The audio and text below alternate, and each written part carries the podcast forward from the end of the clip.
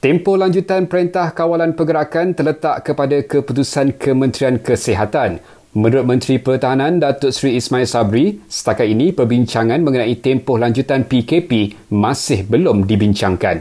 Alhamdulillah kalau kita lihat daripada laporan Kementerian Kesihatan trend dari segi jumlah positif tu tidak menaik tetapi mendata dan kita doakan jika kepatuhan kepada perintah ini diikuti dengan baik saya percaya bukan setakat mendata tapi mungkin akan menurun. Kita doakan perkara itu berlaku. Jadi keputusan untuk meneruskan atau tidak akan diputuskan oleh Kementerian Kesihatan dalam pada itu, jumlah tangkapan individu yang ingkar PKP didapati menurun sebanyak 3.6%. Orang ramai digesa terus patuhi arahan itu dan pihak berkuasa akan terus memantau hal tersebut.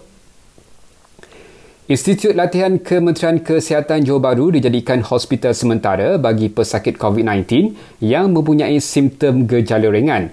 Terdahulu, Kerajaan Negeri umumkan Hospital Encik Besar Hajah Kalsum di Keluang dijadikan sebagai hospital COVID-19 di negeri ini berikutan peningkatan kes wabak berkenaan.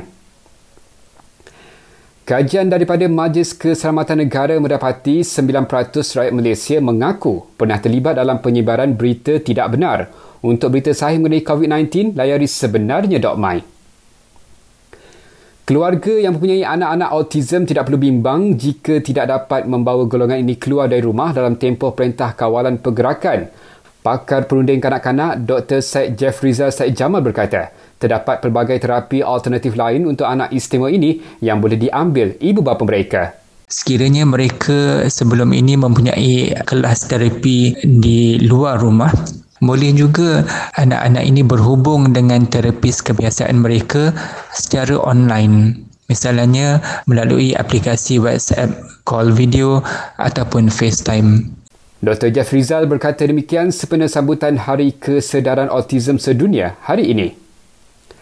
Akhir sekali ini peringatan untuk anda kerap cuci tangan, amalkan penjarakan sosial dan duduk di rumah.